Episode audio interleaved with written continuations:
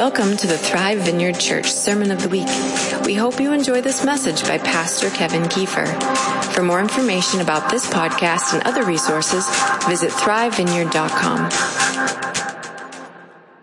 The big news in the Kiefer house is that our daughter Anna uh, is home from Mongolia, and so uh, so we're happy, happy, happy to get her back.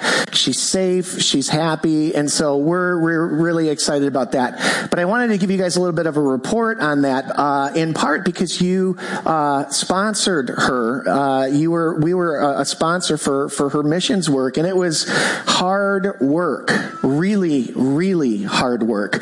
Um, she had not slept in a bed alone since she left, basically. Uh, as a matter of fact, she hasn't been alone in a room for the last three months because it was a team of 11 people all crammed into this tiny, tiny little space. So she was in Inner Mongolia and the average temperature was between 35 below zero and zero for a high temperature. And that was every single day. For the better part of her trip, uh, there were just no toilets, which is a bit of a challenge for her. She was most looking forward to a to- I said, what are you most looking forward to when you get home? She said, a toilet. I'm like, wow, I thought you were going to say me, but okay, whatever. Uh, and so the team uh, had to go weeks without showers or bathing. And uh, she showed me videos. The kids were so greasy that they would wipe their hair and then their hands, they would just use it as like hand, hand lotion. Yeah. Uh, and then you have the food. So Anna is a vegan and there is no vegetables. There are no vegetables in Mongolia for some reason. She showed us a picture of the produce section at the grocery store, and it was a completely empty thing with one bin of like softball sized pumpkins for some reason. That was all the produce that they had, and so they ate meat. And Anna ate meat, mostly sheep, but the part of the sheep that they seem to be drawn to is the head. So it was a lot of sheep head, some eyeballs. They ate horse meat, and I just thought, my little vegan has come a long way, baby. right? So suffice it to say, the trip was hard. It was very, very hard. People cried on a regular basis because of the difficulty of what they were enduring over the last several months. But I want to tell us, you guys, I want to say something to you, and that is that you and I go through much worse. You and I have experienced much worse than this. And what Anna went through in Mongolia was tough. I mean, don't get me wrong. Those were trials for her and they refined her. And you and I, we go through trials every day and those trials are a great litmus test for our, you know, in terms of our journey to become more like Jesus, right? So trials that we experience on a daily basis, those things are helpful to, to kind of mark time in terms of whether or not we're becoming who we're called to be. But there are a handful of times in life where we encounter a battle or a trauma that is much, much larger than even going into a country far, far away in a hostile environment with people you don't know and having to eat crazy things, right? There are things that happen once in a while in our lives that bury you and us. They reduce us to rubble. They take us to the limits of our ability to handle it, and then they just bust right through that and we go far beyond what we're able to handle. And the author of the book that we're reading as a church, uh, Emotionally Healthy Spirituality, Pete Scazzero, he calls those, those few moments in life where we are taken to the very end of ourselves, he calls those moments walls. He says that we hit walls. We're cruising through life and then something major happens and we crash into a wall. And the title of today's sermon is Journeying Through the Wall. I, actually wrote Journey Through the Wall because I didn't know if journeying was a, was an actual word or not, but I'm calling it Journeying Through the Wall, right? And so the walls are those events, the, the events in life that are so impactful and so deeply wounding that we end up kind of questioning everything. We question ourselves, we question God, we question the church. It's, it's those moments in life where we're like, where is God? What is he doing? And how could he possibly allow something like this, given what we know about him, right? And one of the old church fathers, John of the Cross, he called this the dark night of the soul the dark night of the soul. And I know that we have all experienced those moments, right? And so some of the walls that we might experience in life, one would be maybe a job loss after long time employment somewhere. It could be a battle with infertility for, you know, years and years and years. It could be the death of a child or the death of a spouse. It could be um, watching one of your kids go down the tubes, just watch them not thrive in life. It could be the betrayal of a close friend. It could be hopelessness in marriage over a period of years. It could be wanting to be married but having to wait and wait and wait. It could be um, a painful church experience at the hands of a of a pastor or a leader or something like that. It could be long term sickness that we're dealing with. But these events do more than put a dent on the fender. These events in our lives, they don't happen often, but they are the things that make us have to pull the car off to the side of the road and to get help. And the problem is, I think in some ways that much of the focus of our theology, it doesn't actually make much room for these types of events. We tend to give most of our attention uh, to the to the, the messages in Scripture that bring us closer to the blessing of God and the abundance of God. Right? In other words, we uh, like I, I was thinking so much this week about the prayer of Jabez. Do you guys know the prayer of Jabez? Right? In First Chronicles four verse ten, it says this: He Jabez was the one who prayed to the God of Israel, Oh, that you would bless me and expand my territory. Please be with me in all that I do and keep me from all trouble and pain. And God granted him his request. And interestingly enough, a book was written about 20 years ago uh, by Bruce Wilkinson entitled The Prayer of Jabez. And you're not going to believe it. That book sold 10 million copies, right? It turns out that many of us are interested in more blessing, getting more if we want, prospering at work and at home, being trouble and pain free, right? There's a few people who would like to be a part of that. And I got to be honest with you guys. I bought the book. I read it. I'm interested in that, right? And because that type of a life is so enticing to us, and because there are so many promises uh, of blessing, you know, given to us in the Scripture, and because we know God is such a great God, we can sort of sub- subconsciously construct a faith around the pursuit of those types of blessings and that type of a lifestyle. But there's so much more in the scripture that we tend to sort of like brush off to the side. You don't see Psalm chapter 6 verse 3 written on many coffee mugs or pillows, right? My soul is in deep anguish. How long, Lord? How long? Right? We don't rally around those verses as much. And oftentimes what we end up doing with the, the bulk of our prayer life and the bulk of our thinking is, is we spend so much time praying that we would get what we want and praying that we wouldn't get what we don't want, right? We do this consciously, but I think somewhere in the recesses of our thinking, develop this process of thinking that goes something like this. If we, then he. If we, then he. And the general statement is this. If we act like God wants us to act, He will go full Jabez on us, or at least partial Jabez on us. If we do our best to, to, to live with godly behavior, if we do our best to honor Him and obey Him, He will provide for us some extra level of blessing or protection in all fronts of life. And of course, like I said, God is a God who loves us. He's a Father who gives good gifts, right? But sadly, we all come to a moment of crisis where that simple equation no longer works.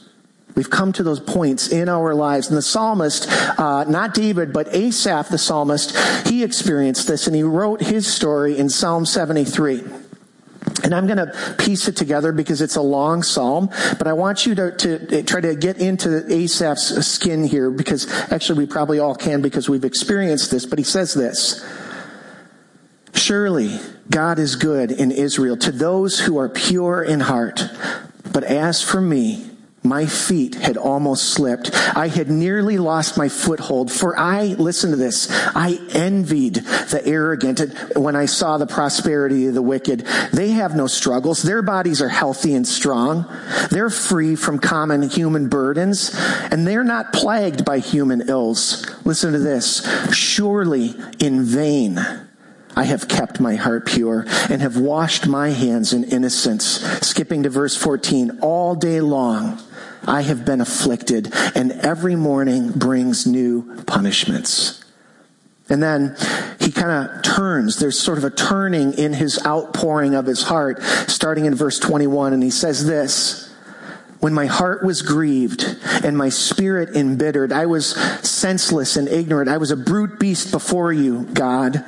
And yet I am always with you. You hold me by my right hand. You guide me with your counsel and afterward you will take me into glory. Whom have I in heaven beside you and on earth? Uh, and earth has nothing I desire beside you. My flesh and my heart may fail, but God is the strength of my heart and my portion forever. And when I, when I read that scripture, I was just like, wow, wow.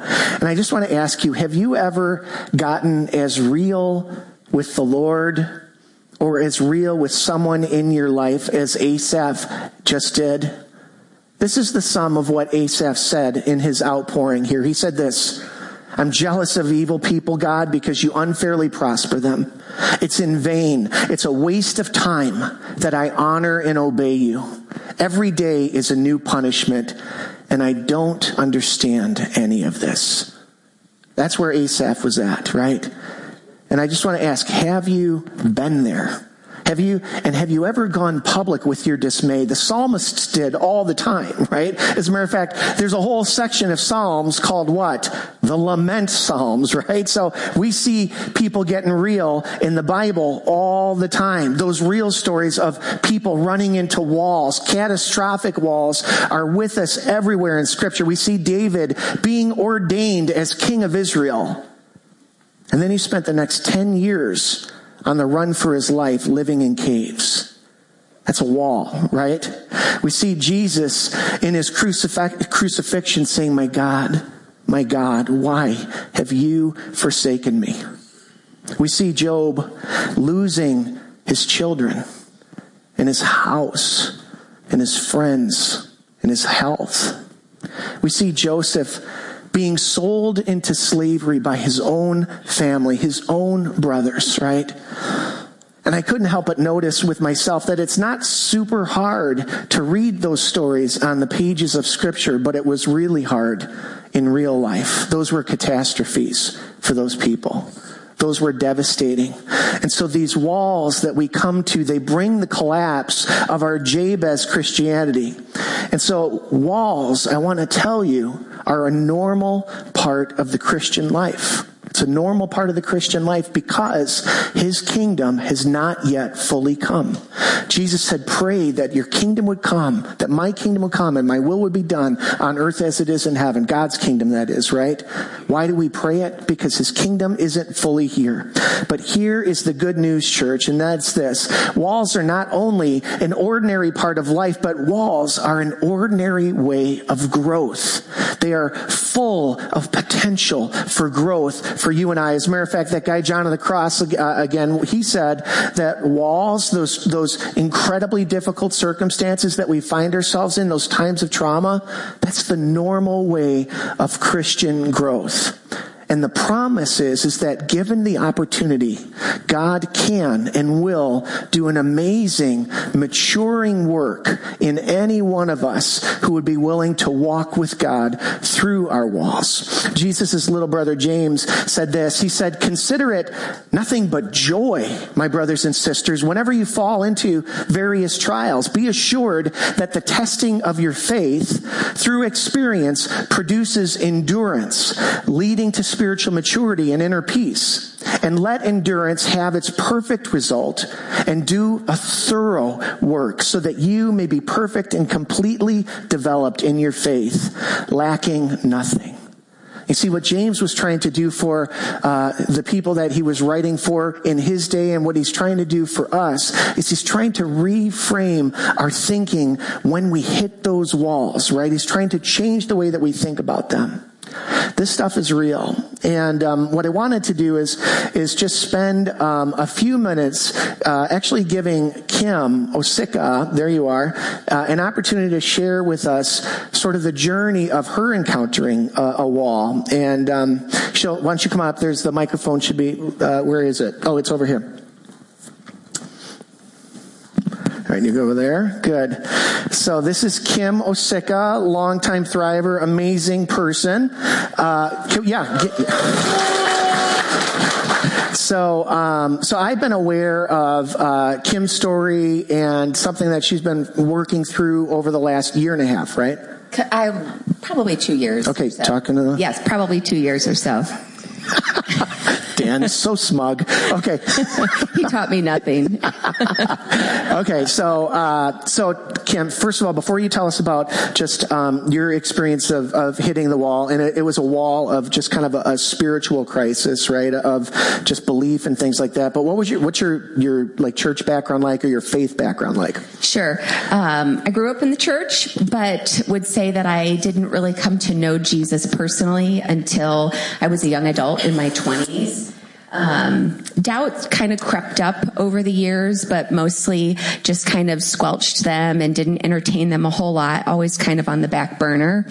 Um, and something I feel like I should mention kind of that's probably pertinent to my story too is that I've really always struggled with um, being in the Word on a consistent basis, and I think that has been that was a challenge during these last couple of years that I didn't have the access, I guess, to as much of God's word, um, kind of already in my heart and in my mind yeah. that um, would help me to kind of counteract some of the doubts that I experienced. Okay, okay. So, so you know, you know what the what the wall is as we've been describing it. So, what was what was the wall for you?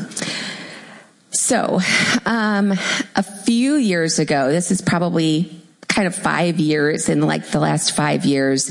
Um, as many of you probably have have heard these too. There have been lots of stories of well-regarded Christian like celebrities, um, authors, pastors, musicians who um, kind of went through what they've termed a deconstruction of their faith that ultimately led them to either completely change their theological stances um, or to just really disavow their faith in Christ altogether. And these all kind of concerned me over the years, of course.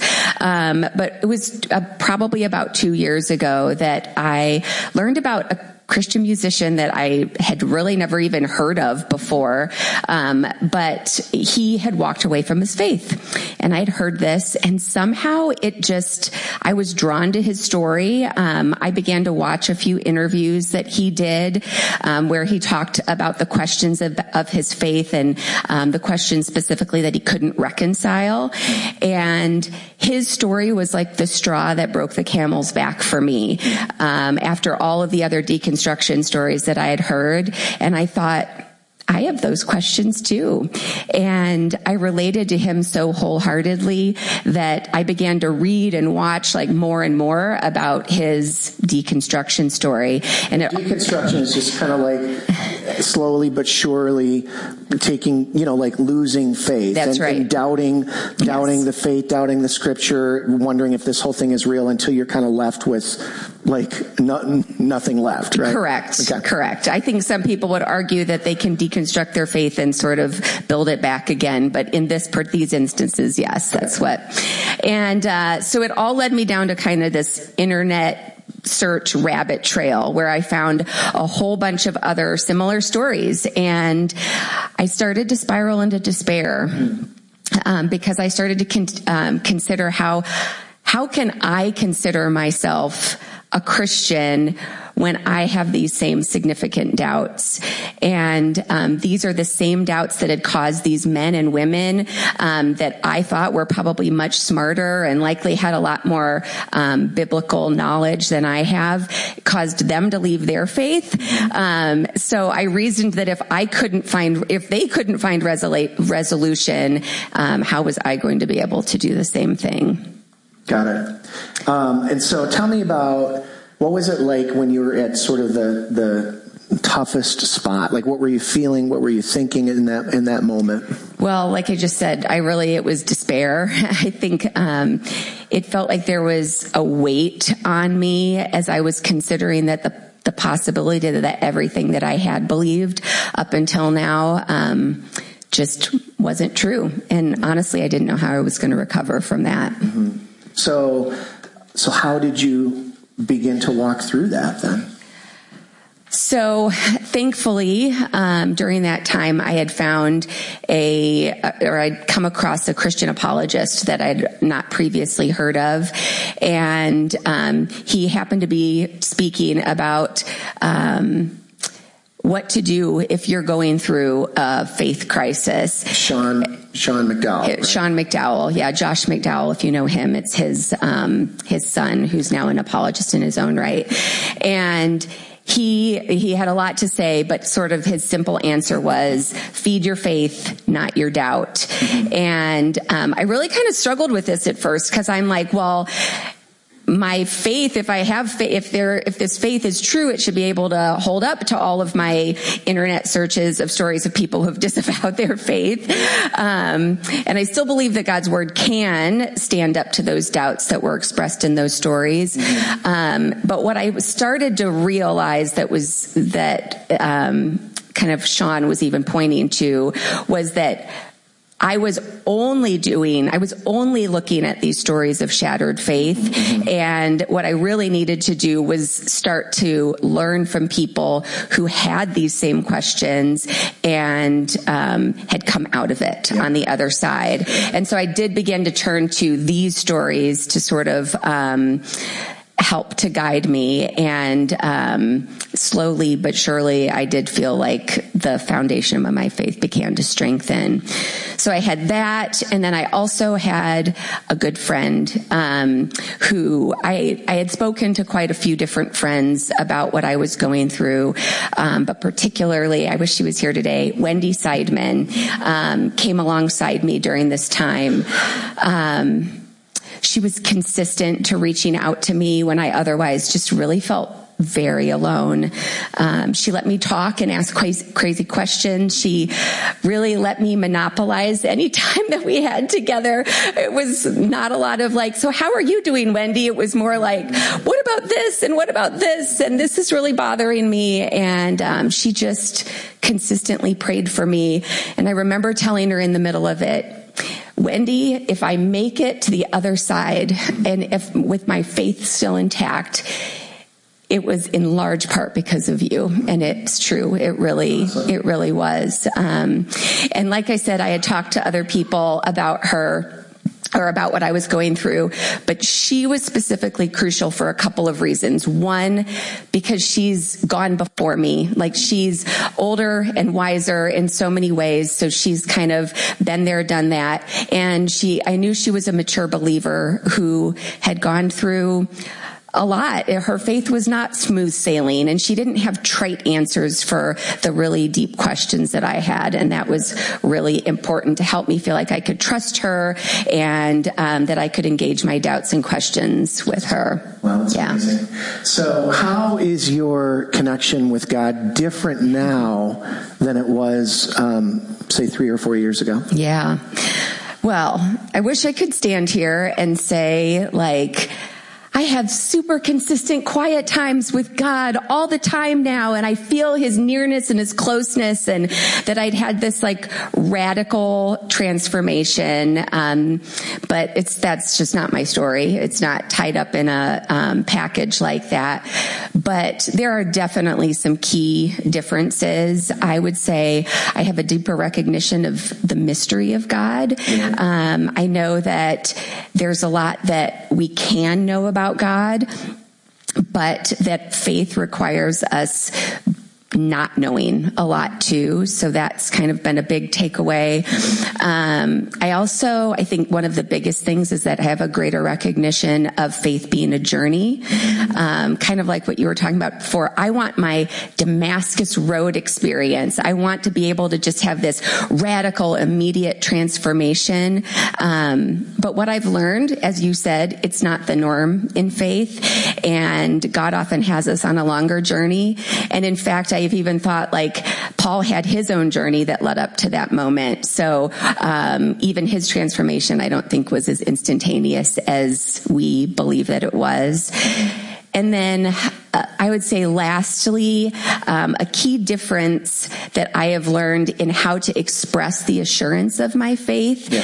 is, um, I think it's prideful to say, and this is something also that Sean McDowell had, um, helped me understand. I think it's prideful to say that I'm certain mm-hmm. of the existence of God yeah. and the truth of his word. But I can say that I'm confident in it. And I would very much say that that's where I'm at right now.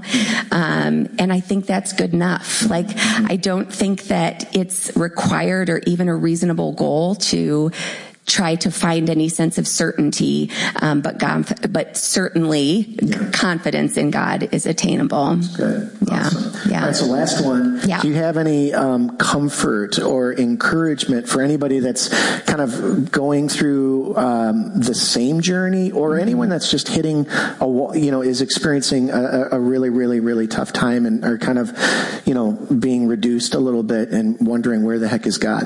Yeah. I thought it was cool that you used used um, Psalm 73 because that's something that has, yeah, that I've kind of going through this time. The one verse that was constantly going through my mind was, "Whom am I? In, whom have I in heaven but you?" Like, if if all of this is not true, there's nothing. Like that was a huge thing for me. Um, so I constantly was like, "Well, whom am I? Who have I but you?" Um, but also in this season and in other seasons, I've taken great comfort in um, a verse from Isaiah that says, um, God speaking to Cyrus, and he says, um, "And I will give you the treasures of darkness, the hidden riches of secret places, so that I, the Lord, who calls you by name, so that you will know that I, the Lord, who calls you by name, am the Lord God of Israel." Mm-hmm. And so like Cyrus, I experienced this great sort of spiritual darkness and God had a treasure for me there. And he also had confirmation for me that he is who he said he is. And I think that's true for all of us and we can all take comfort in that. Mm, so good. All right. Thank you. Yeah. Thank you.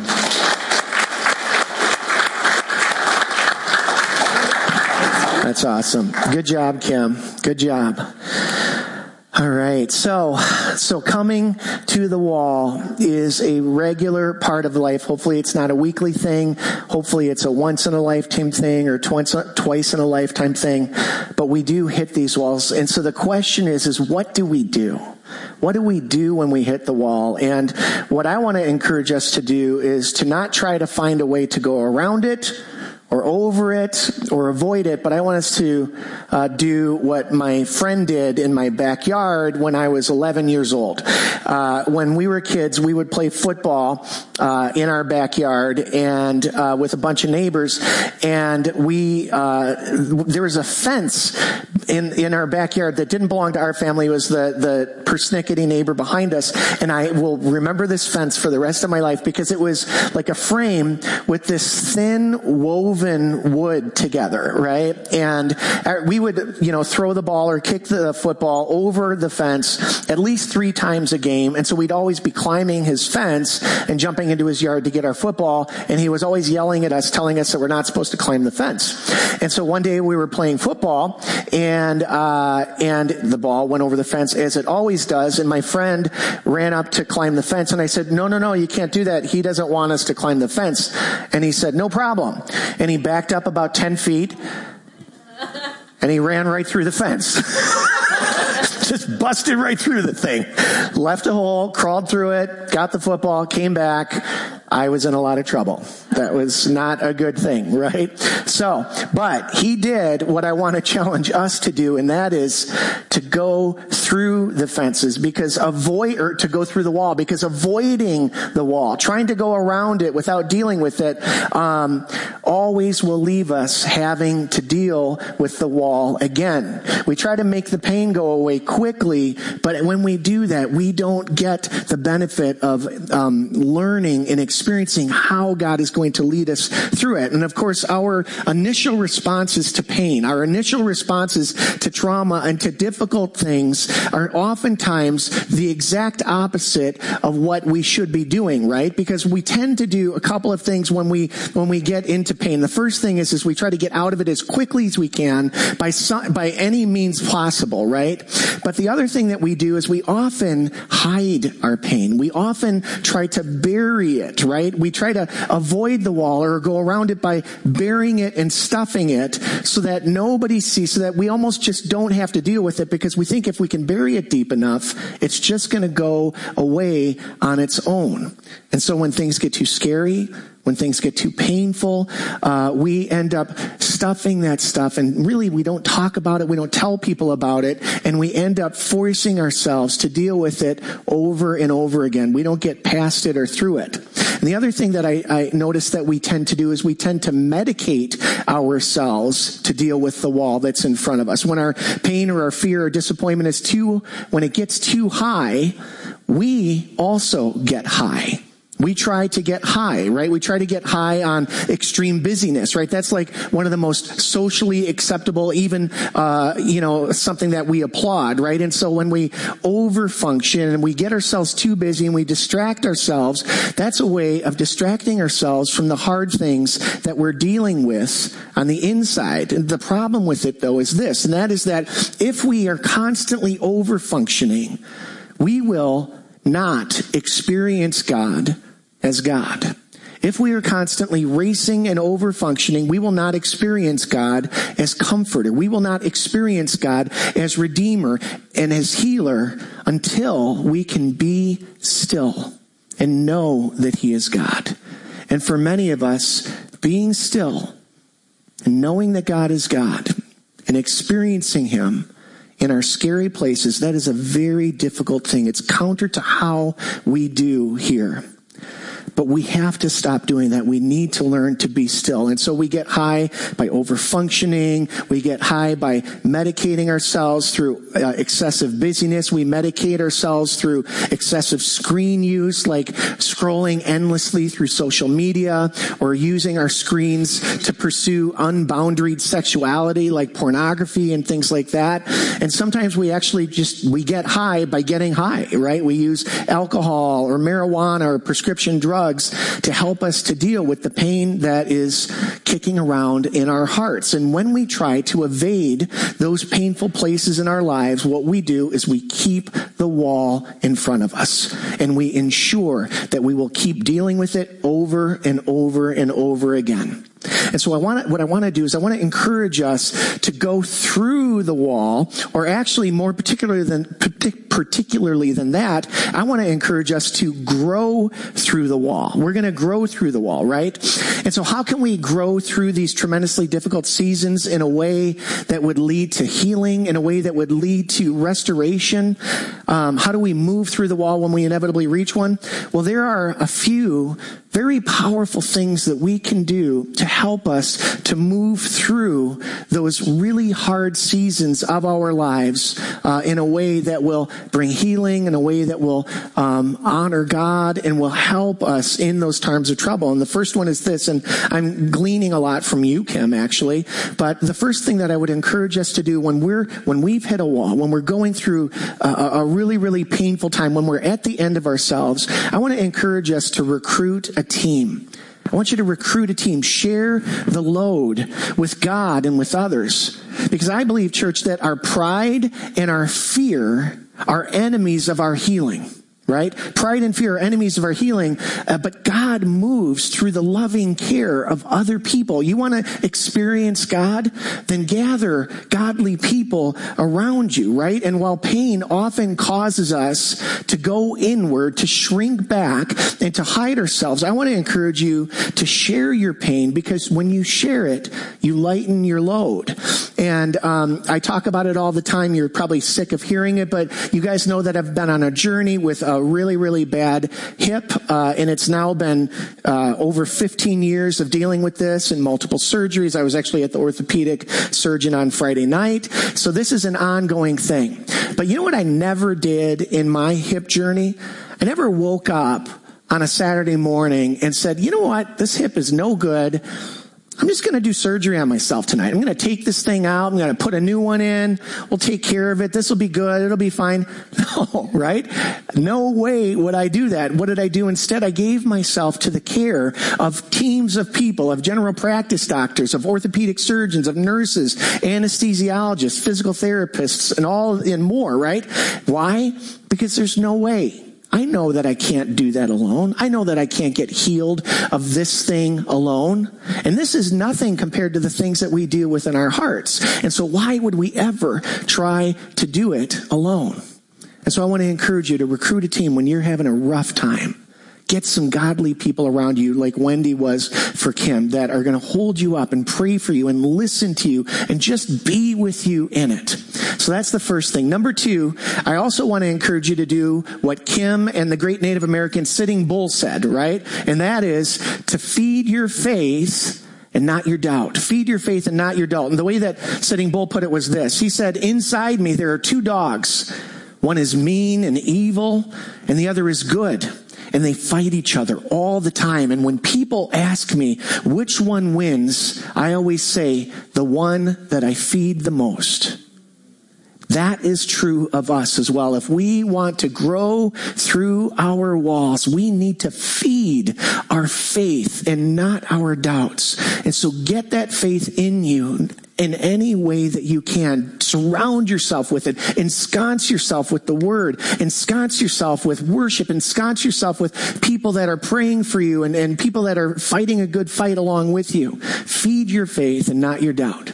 Number three, the next thing that we need to learn how to do, and the last is this. I want to challenge us that if we want to grow through our walls, we need to learn as a people how to wait on God. And this one is again very un-American. It's not our way. It's culturally very foreign to us, but there is a, a way of waiting on God that actually instructs and strengthens us and comforts us and there's a way of waiting on God that does nothing but kills time, just passes time, right? And when we hit our walls, very understandably, we might kick and scream, we might complain, we might bury our hurts, we might do the, the self-medication thing.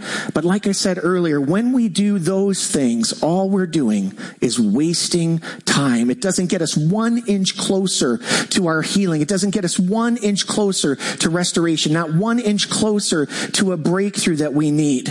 And at some point, point, we're going to have to reckon with the, with the idea that there is a way of waiting on God that will bring healing and will bring peace and will bring restoration. That, and it's a way of waiting that fixes our attention on God himself. It is so hard to rip our brains off of the pain and to fix it on God, but only when we do that will we begin to move through our wall. Psalm 27 says this, wait on the Lord.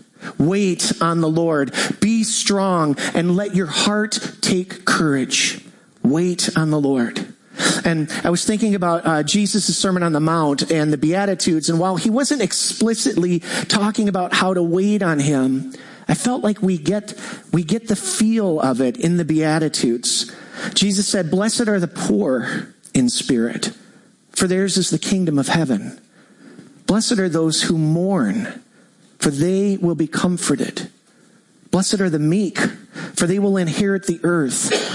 Blessed are those who hunger and thirst for righteousness, they will be filled. Blessed are the merciful, for they will be shown mercy. Blessed are the pure in heart, for they will see God. Blessed are the peacemakers, for they will be called sons of God. And lastly, blessed are those who are persecuted because of righteousness, for theirs is the kingdom of heaven. And what Jesus is saying to us is that there is a special healing, a special blessing that comes to us when we wait on Him and when we wait with Him, when we mourn when we're poor in spirit, when we're hungry and thirsty, when we're meek and humble rather than being prideful.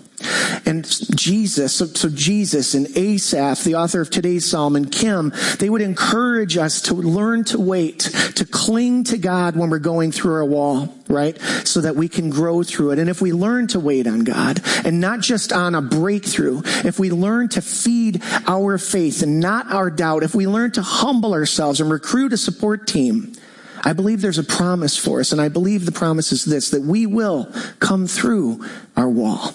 We may come through it and walk with a limp after that. We may, but we will carry with us a new humility, a new maturity, a new wisdom, a new strength of faith, a new Christ likeness, things that we never had before.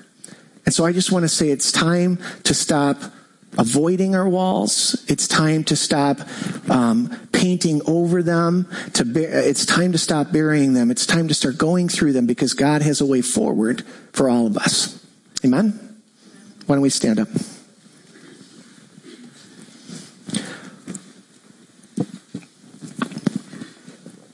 Let's um, let's just pray on this together. And what I'd like for you to do, we're, we're just going to spend a few minutes together here.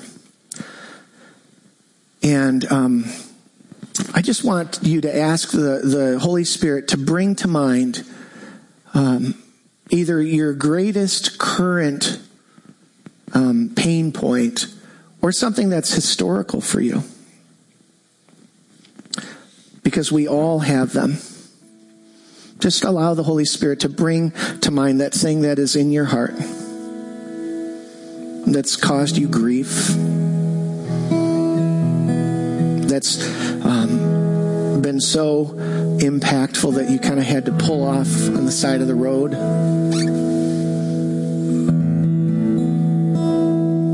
And I, I just want to say the first thing I want to say to you is that experiencing overwhelming trauma of any sort does not make you unchristian. Your hurt, your pain, the difficulty of your circumstance, whether or not you believe that it was of your own doing, there is no shame for you.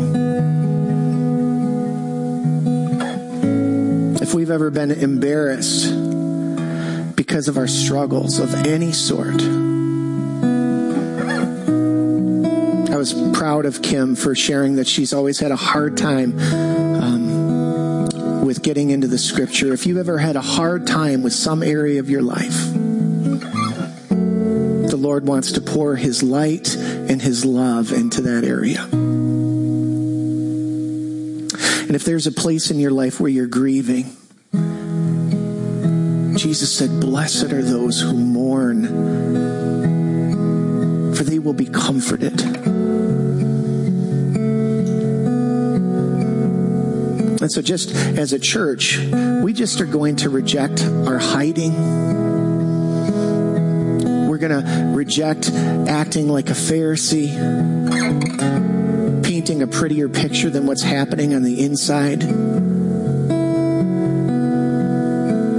And I'm just going to pray for a grace and for the power of the Holy Spirit to rest on you for a moment because what I want to do is I want to break off the self medicating that we do.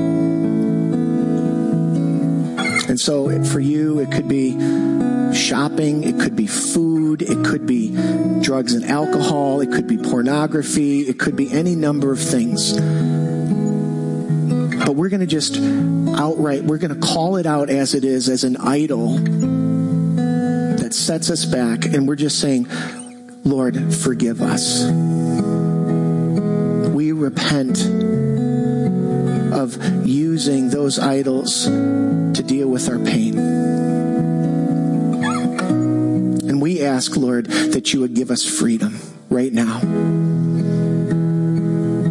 Lord, I pray that you would send to us a person of peace that we could speak to, that we could talk to and say, This is how I've been trying to deal with my pain. I don't want to do that anymore. Will you pray for me? Will you cheer me on? Will you help me to cling to Jesus in this? Whatever that idol is, I just want to encourage you, just in your heart, to just place it at the feet of Jesus and just say, Take it. I don't want it.